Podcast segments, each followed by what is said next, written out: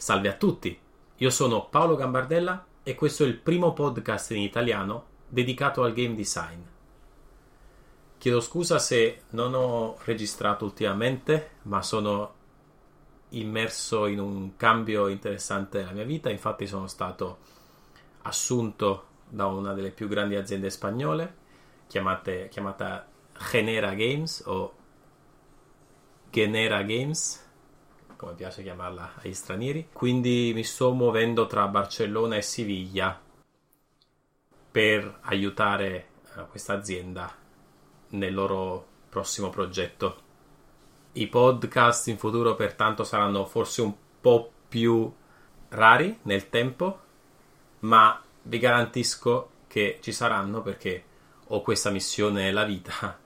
Eh, tra le varie missioni che ho, sicuramente c'è quella di diffondere la cultura del game design anche in Italia. Una cultura che, a mio avviso, in questo momento non è molto molto presente. La prima puntata del 2020 è dedicata a quello che è principalmente il mio settore, il free to play. Quindi non perdiamo altro tempo e iniziamo!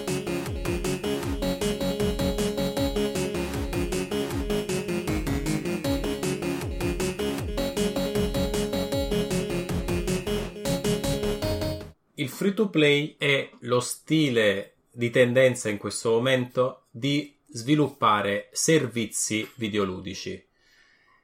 Il mio modo di definire il free to play è abbastanza specifico e parlo di servizio e non di prodotto per una ragione principale. Per illustrare bene questa ragione facciamo una piccola introduzione a cosa significa free to play.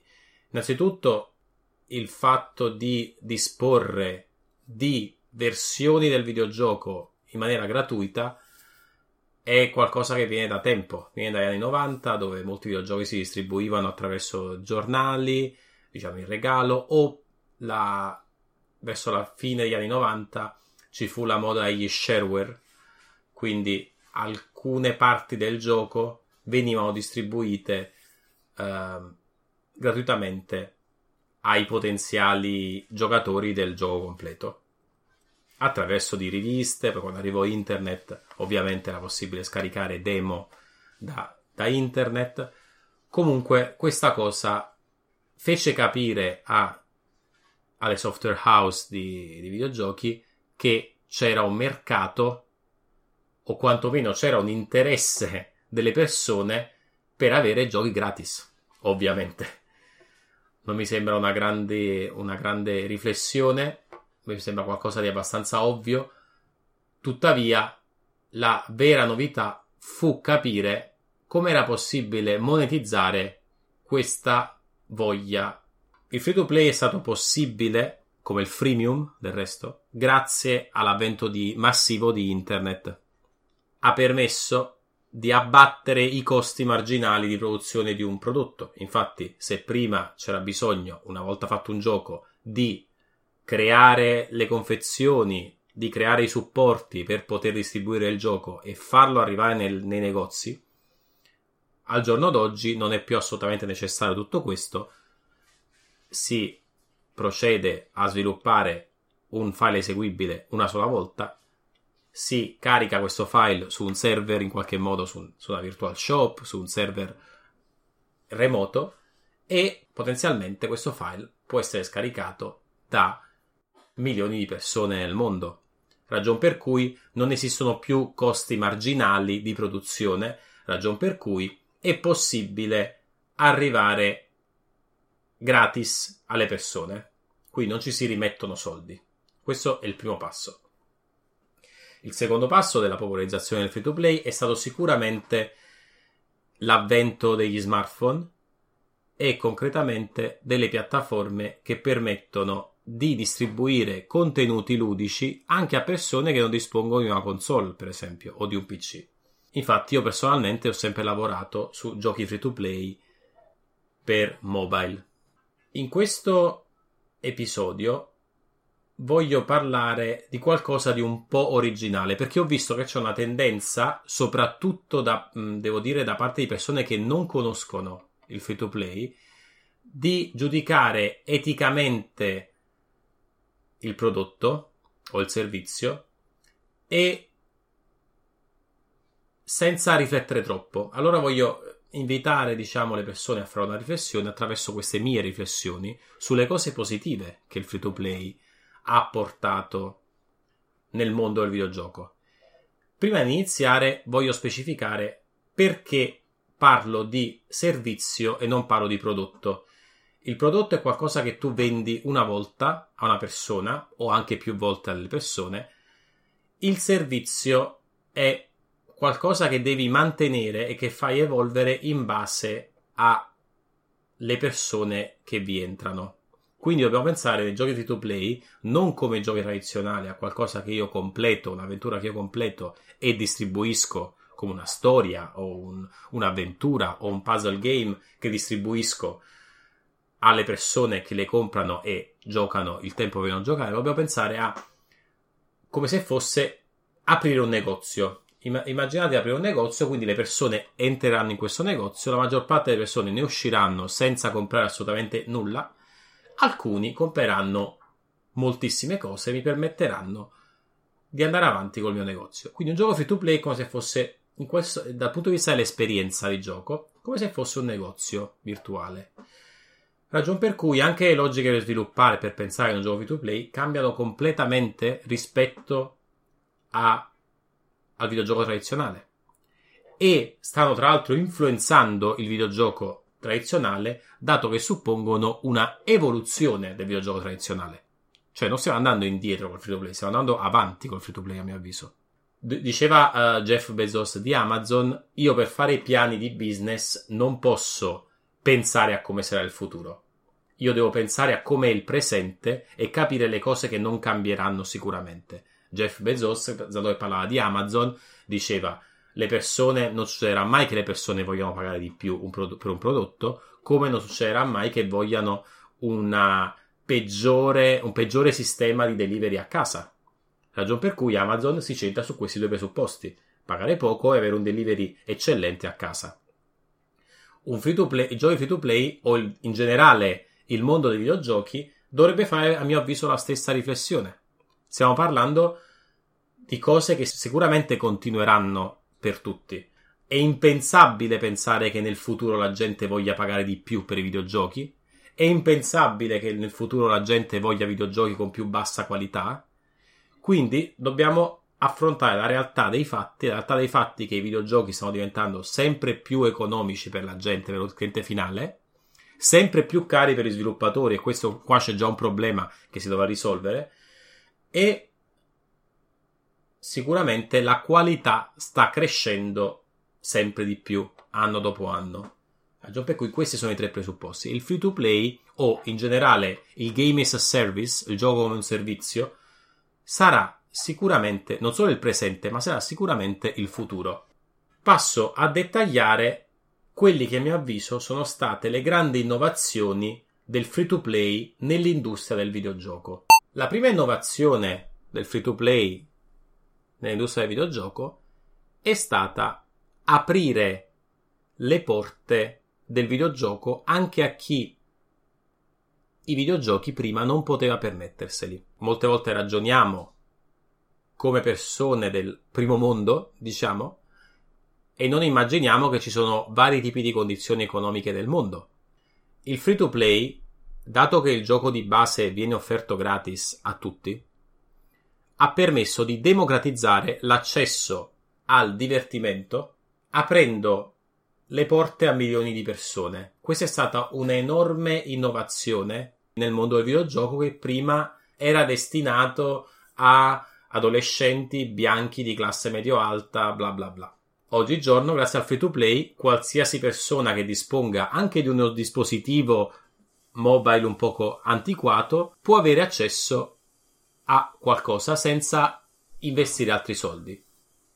E questo qualcuno può anche riuscire a diventare virtualmente qualcuno, cosa che magari nella vita non gli sarà permesso facilmente.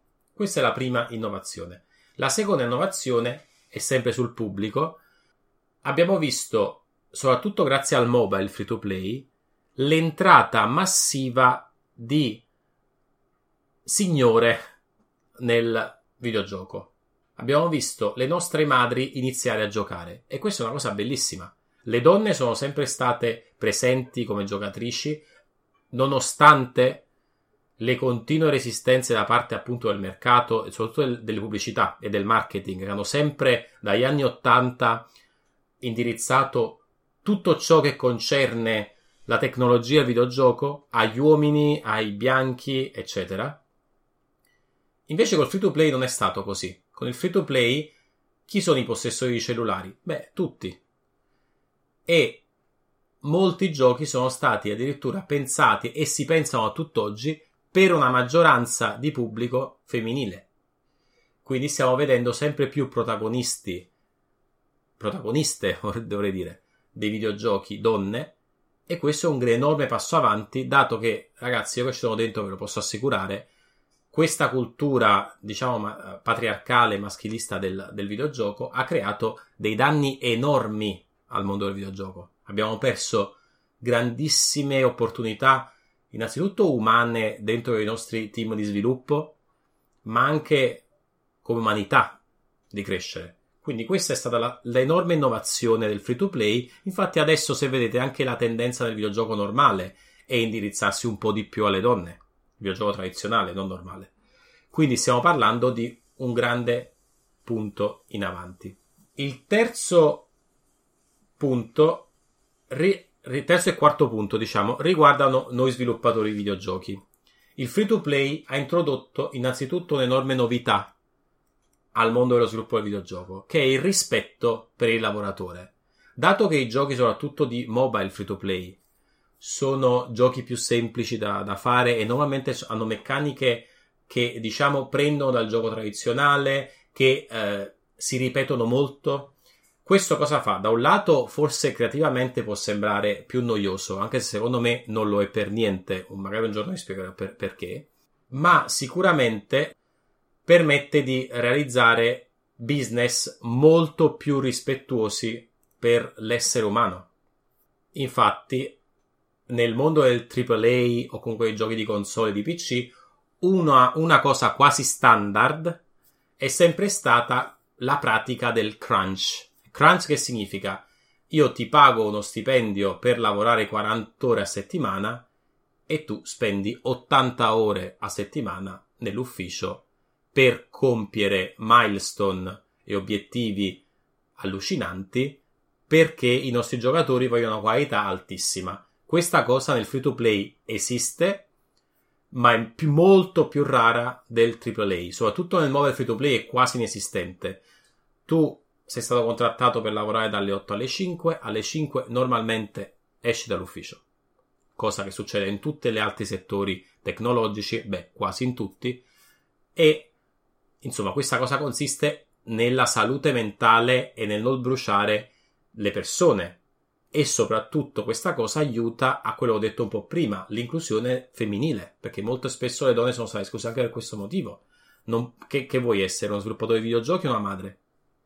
se stai 80 ore alla settimana in un, in un ufficio è un po' difficile essere un, una madre, come è più difficile anche, anche essere un padre. L'ultima cosa che volevo farvi notare dei vantaggi del free to play è stata l'introduzione del data driven development. Cosa intendo? Normalmente si facevano eh, ricerche di mercato e poi qualcuno con una visione creativa abbastanza forte convinceva delle persone e insomma si sviluppava un gioco un poco mettendo un dito al vento e, cap- e cercando di capire dove, dove, sta tirando il vento. Il free to play è un, è un business dove praticamente più del 95% degli utenti non spende neanche un dollaro. Ragion per cui, per fare in modo che si guadagni, e il gioco sia sostenibile, è necessario affidarsi a dati. Quindi questa cosa è stata una grande innovazione perché stiamo parlando di fare giochi basati da una parte sulla creatività e sulla sensibilità verso ciò che è divertente o meno per delle persone, ma dall'altra su dati. Si misura ogni passo, ogni azione del giocatore dentro del, del gioco per capire come migliorare l'esperienza e come migliorare il compromesso dei giocatori all'interno dell'esperienza. Questa cosa qua è stata un'enorme innovazione perché permette evidentemente di fare dei servizi che forse sono più semplici dal punto di vista estetico, più semplici e più, e più immediati, però sono molto più appetibili a ampli pubblici. E questo è un grande vantaggio. Tu con un videogioco arrivi a tantissime persone. Spero che la puntata sia stata di vostro gradimento. Vi invito come sempre a commentare e a lasciare le vostre opinioni o a farmi domande attraverso del canale o di LinkedIn e ci vediamo alla prossima.